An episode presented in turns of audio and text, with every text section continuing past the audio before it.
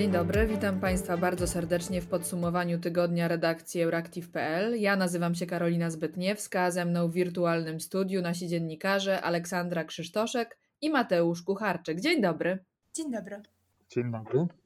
Wydawczynią dzisiejszego odcinka jest Paulina Borowska. Zacznijmy dziś wyjątkowo od Polski. W środowe popołudnie wyrok Trybunału Konstytucyjnego w sprawie aborcji z 22 października zeszłego roku został opublikowany w Dzienniku Ustaw. Czyli 98 dni od wydania wyroku, gdy protesty nim wywołane już ucichły. Tym samym weszła w życie decyzja Trybunału uznająca przepis dopuszczający terminację ciąży z powodu nieodwracalnych wad płodu za niezgodną z konstytucją. Decyzja o usunięciu przesłanki embriopatologicznej do aborcji idzie pod prąd ogromnej większości Polek i Polaków, bo zakaz aborcji popiera w różnych sondażach maksymalnie 10% badanych osób.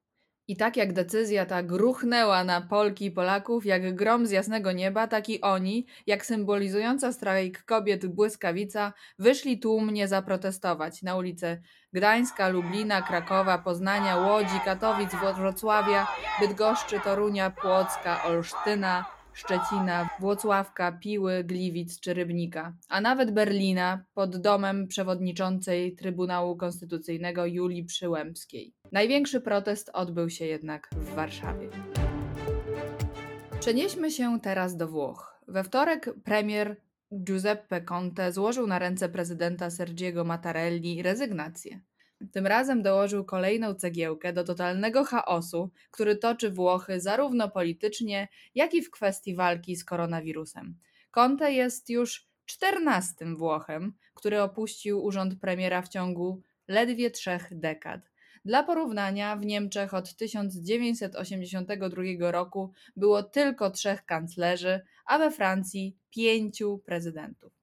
Conte, który w 2018 roku wszedł od razu na sam świecznik, nie posiadając kompletnie żadnego doświadczenia politycznego, ma teraz nadzieję, że prezydent mianuje go po raz trzeci szefem koalicyjnego rządu w mniej niż trzy lata. Wygląda na to, że te nadzieje nie będą płonne. Prezydent Mattarella rozpoczął bowiem w środę konsultacje z Senatem i Izbą Deputowanych w celu powołania trzeciego gabinetu Contego. Powstała też nowa senacka grupa, złożona z dziesięciu parlamentarzystów, nazwała się proeuropejską i jest gotowa udzielić poparcia Contemu. Tymczasem w Portugalii Marcelo Rebelo de Souza, centroprawicowy prezydent, został w niedzielę wybrany na drugą kadencję. Głosowanie potwierdziło również wzrost poparcia dla skrajnie prawicowego polityka Andre Ventury, który utworzył swoją partię niespełna dwa lata temu. Jego kampania antyimigracyjna i inne żądania w dużej mierze odzwierciedlają postulaty innych skrajnie prawicowych polityków, takich jak na przykład Marine Le Pen z Francji. Czas teraz na nieco lepsze wiadomości i to wprost z sąsiadującej z Portugalią Hiszpanii. Otóż naukowe pismo Science potwierdziło wysoką potencjalną skuteczność plitidepsyny przeciw SARS-CoV-2 w badaniach przedklinicznych. Wysoką, czyli aż 99%. Plitidepsyna, dostępna na rynku jako lek przeciwnowotworowy Aplidin, wykazała ponad 27-krotnie wyższą skuteczność w powstrzymywaniu rozmnażania się wirusa w badaniach laboratoryjnych in vitro na komórkach ludzkich niż używany obecnie Remdesivir. Lek był również skuteczny w badaniach na myszach, u których zaobserwowano zahamowanie replikacji koronawirusa w płucach o ponad 99%, o których wcześniej wspomniałam. Skuteczność leku na brytyjskim wariancie koronawirusa osiągnęła porównywalne wyniki. Last, ale ode mnie not least, przenieśmy się do Rosji. Tam najbardziej dziś znany lider antykremlowskiej opozycji Aleksiej Nawalny przebywa w areszcie już od 18 stycznia. Opozycjonista jednak nawiedza Putina także z zakrat. W zeszłym tygodniu założona przez niego Fundacja Walki z Korupcją opublikowała w internecie film o śledztwie w sprawie gigantycznej posiadłości nad Morzem Czarnym, która w rzeczywistości ma należeć do prezydenta Rosji. Trwający półtorej godziny film Pałac dla Putina odtworzono już na YouTubie około 100 milionów razy. Pokazano w nim ogromną, liczącą ponad 17 tysięcy metrów kwadratowych posiadłość, zbudowaną na 68-hektarowej działce niedaleko miasta Gelendzик. Formalnie budynek jest obiektem Federalnej Służby Bezpieczeństwa FSB, która wydzierżawiła plac prywatnej firmie aż do roku 2068, jednak według Nawalnego ta firma to tylko przykrywka, słup, a prawdziwym właścicielem jest nie kto inny, a sam Władimir Putin. Это не загородный дом, не дача, не резиденция. Это целый город, а скорее королевство. Здесь неприступные заборы, свой порт, собственная охрана, церковь, свой пропускной пункт, бесполетная зона и даже собственный погранпункт. Это прямо отдельное государство внутри России. И в этом государстве есть единственный и несменяемый царь – Путин. Pieniądze na inwestycje miały przechodzić przez państwowe i kontrolowane przez ludzi Putina koncerny petrochemiczne Rosnieft i Transnieft. Seria fikcyjnych transakcji miała jednak tak naprawdę tylko maskować to, że kompleks w rzeczywistości powstał dzięki ogromnym łapówkom dla prezydenta Rosji i jego otoczenia. Dlatego w filmie Pałac pod Gelendżykiem nazywany jest największą łapówką na świecie. Zostając przy Rosji, oddam teraz głos Mateuszowi, ponieważ szef unijnej dyplomacji Josep Borrell potwierdził, że poleci w przyszłym tygodniu do Rosji właśnie. Opowiesz nam więcej o tej wyprawie? Oczywiście. Mówiąc o Rosji e, i o stosunku Unii Europejskiej do wydarzeń e, w tym kraju, do aresztowania Nawalnego, Aleksja Nawalnego i protestów z tym związanych, można e, posłużyć się, czy można strawestować tytuł powieści Ericha Marii Remarka, to znaczy na wschodzie, ale także w Unii Europejskiej bez zmian. Bez zmian, ponieważ rosyjskie władze, jak pacyfikowały opozycję w poprzednich latach, tak czynią to nieustannie, również obecnie, a Europa przygląda się temu z obawą, lecz bez podejmowania konkretnych działań. Nie inaczej było na poniedziałkowym spotkaniu unijnych ministrów spraw zagranicznych, gdzie wygłoszono kolejne hmm, rytualne potępienia Rosji za aresztowanie Nawalnego i brutalność policji podczas demonstracji w jego obronie, ale nie podjęto żadnych działań, ponieważ, e, jak stwierdził szef unijnej dyplomacji Josep Borrell, nie padły żadne konkretne propozycje. Na dodatek Hiszpan wybiera się ku oburzeniu części europarlamentarzystów oraz niektórych państw Unii Europejskiej, w tym oczywiście Polski i krajów bałtyckich, wybiera się na początku lutego z wizytą do Rosji. Polska, Litwa, Łotwa i Estonia wskazują, że wizyta jest niewskazana w sytuacji, gdy w areszcie znajduje się nie tylko sam Aleksiej Nawalny, ale w ostatnią sobotę zatrzymano też w Rosji ponad 3 tysiące jego zwolenników. Szef unijnej dyplomacji oraz większość państw członkowskich optowali za tą wizytą, przekonując, że Borrell w Moskwie poruszy w rozmowie z ministrem spraw zagranicznych Rosji, Siergiejem Ławrowym, kwestię przestrzegania praw człowieka i demokratycznych swobód. A część unijnych dyplomatów uważa, że jeśli Nawalny nie zostanie zwolniony do połowy lutego, czyli e, do końca, formalnie rzecz ujmując, 30-dniowego okresu zatrzymania, zarządzonego przez rosyjskie władze, wtedy Unia powinna sięgnąć e, po sankcje. Inni z kolei sugerują, by poczekać do marcowej dyskusji przywódców Unii Europejskiej na posiedzeniu Rady Europejskiej. Borel, jak na wytrawnego dyplomatę, przestało woli rozmawiać. Unia woli nie podejmować decyzji. Hmm, zobaczymy no, oczywiście w najbliższych dniach, jak potoczą się dalsze losy tej sprawy. Ach, te etyczne dylematy. Zobaczymy. A zostając przy wielkich e, mocarstwach, Olu, wspomnij proszę, jak Antony Blinken, czyli amerykański sekretarz e, stanu, jak to nazywa się szefa dyplomacji USA, postrzega politykę zagraniczną także w kontekście Polski i Europy.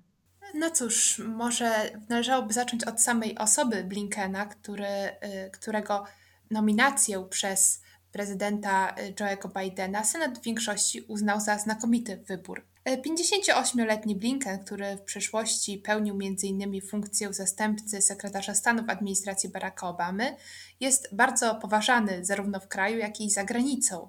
Y, uważany jest za wybitnego dyplomatę, człowieka powściągliwego i zrównoważonego oraz też świetnego mówcę.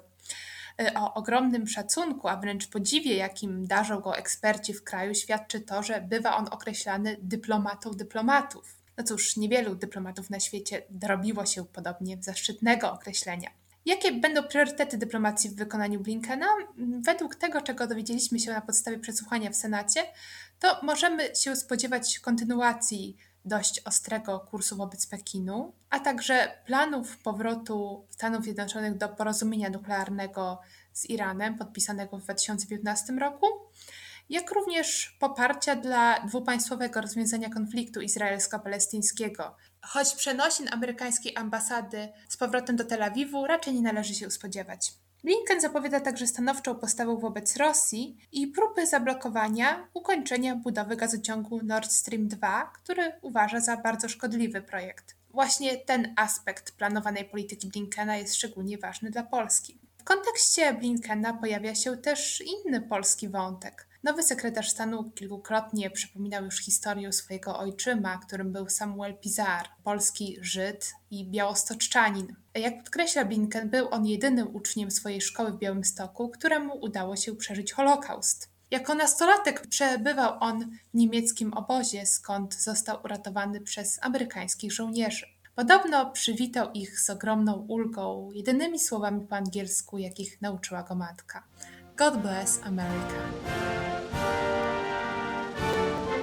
God bless America and the world. E, Wspomnij też może właśnie doradczynię Antoniego Blinkena, Molly Montgomery, czyli jak to skomplikowanie się jej funkcja nazywa, zastępczynię asystenta sekretarza stanu USA do spraw europejskich i euroazjatyckich. I co Molly myśli o Polsce? No cóż, amerykańskie media y, nie wspominają zbyt wiele o tej postaci z uwagi na jej dosyć niską funkcję, jaką obejmuje. Jednak jest ona oczywiście bardzo ważna dla naszego regionu, a tym bardziej dla Polski, zważywszy na to, że w ubiegłym roku opublikowała ona artykuł, w którym krytycznie odniosła się do relacji łączących Donalda Trumpa i Andrzeja Dudę oraz do samej polityki polskiego prezydenta, ale wysunęła też ciekawą tezę, że Polska mogłaby być pośrednikiem między Waszyngtonem a Brukselą, gdyby tylko nie miała problemów z praworządnością. Jeśli zaś chodzi o funkcję pośrednika między Stanami Zjednoczonymi a Unią Europejską, to nasz kraj ma jednak poważnego konkurenta, bowiem holenderskie aspiracje do tej roli zgłaszał w zeszłym tygodniu tamtejszy premier Mark Rutte, który określił Holandię jako najbardziej transatlantycki kraj Unii Europejskiej. Zobaczymy więc, czy słynny telefon do Europy, o który miał niegdyś pytać Henry Kissinger, stanie się w niedalekiej przyszłości telefonem do biura niderlandzkiego premiera. Jednak według tego, co mówi Molly Montgomery, raczej nie powinniśmy oczekiwać, że będzie to telefon do Warszawy. Jaka szkoda, ale tym samym pojawia się szansa, że może Kissinger zadzwoni do Olsztyna, do mnie, skąd Państwa pozdrawiam. I wciąż e, pozostając e, w Stanach Zjednoczonych, Mateuszu, powiesz nam więcej o prezydencie Joe Bidenie, który mieni się nam na coraz bardziej zielony kolor? Oczywiście. Z każdą środą, a przypomnę, że już e, Joe Biden sprawuje swoją funkcję prezydenta Stanów Zjednoczonych drugą e, środę, to znaczy drugą środę, bowiem jego zaprzysiężenie miało miejsce właśnie tydzień temu, no więc z każdą środą dowiadujemy się coraz więcej o e, proklimatycznych, proekologicznych i prośrodowiskowych działaniach nowego prezydenta Stanów Zjednoczonych. Tydzień temu jedną z pierwszych jego decyzji e, był powrót Stanów Zjednoczonych do paryskiego porozumienia klimatycznego. Jednak na tym Biden nie poprzestał i w trakcie środowej e, konferencji prasowej podpisał roz, pakiet rozporządzeń wykonawczych mających na celu przeciwdziałanie zmianom klimatycznym.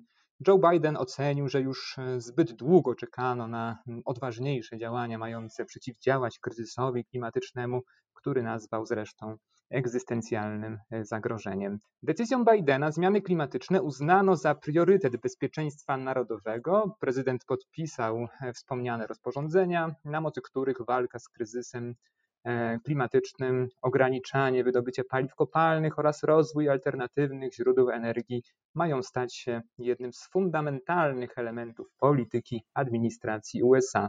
No, warto też wspomnieć, że do 2050 roku gospodarka amerykańska ma być zeroemisyjna. E, Plan Bidena dotyczący ratowania środowiska naturalnego e, przewiduje między innymi wyasygnowanie do e, 2030 roku, czyli w ciągu najbliższej dekady, aż 2 bilionów dolarów na spowolnienie globalnego e, ocieplenia klimatu oraz inne pilne e, działania w tej kwestii.